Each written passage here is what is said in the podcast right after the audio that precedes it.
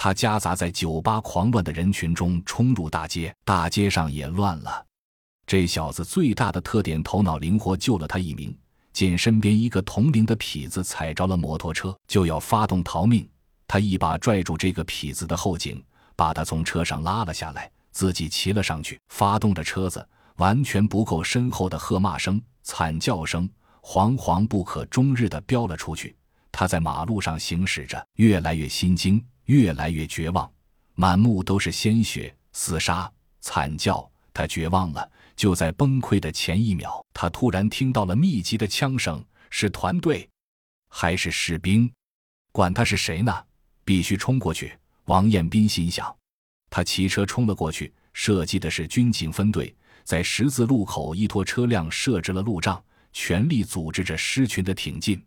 王彦斌冲过了生死线，经过检查进入了 ZF 组织的幸存者聚集点，因为还算年轻力壮，被纳入了巡防队，开始了内围巡逻工作，每天领到粮食。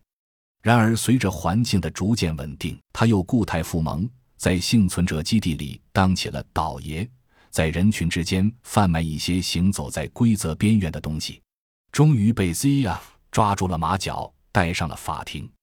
末世里没有监狱，因为监狱相比于末世真是一个相当温柔的存在，所以末世里犯了罪，只有两条路：不可饶恕的罪行死，可以改造的罪行劳役。于是他被判处了3年劳役，职责是修城墙。在劳役群里，他是食物的特长再次发挥的淋漓尽致，很快因为表现优异混到了减刑。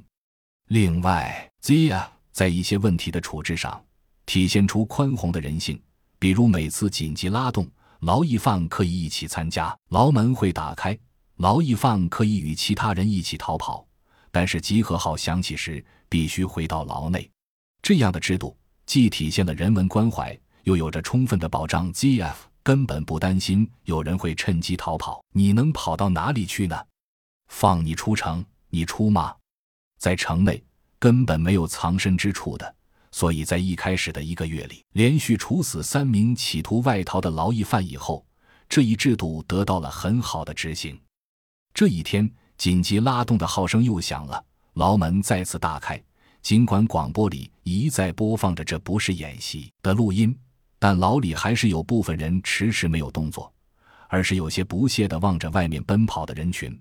牢里是不强制参加逃生的，所以次数多了，有些人就开始麻木、倦怠、不屑一顾，比如王彦斌，还有他一个牢里的几个痞子。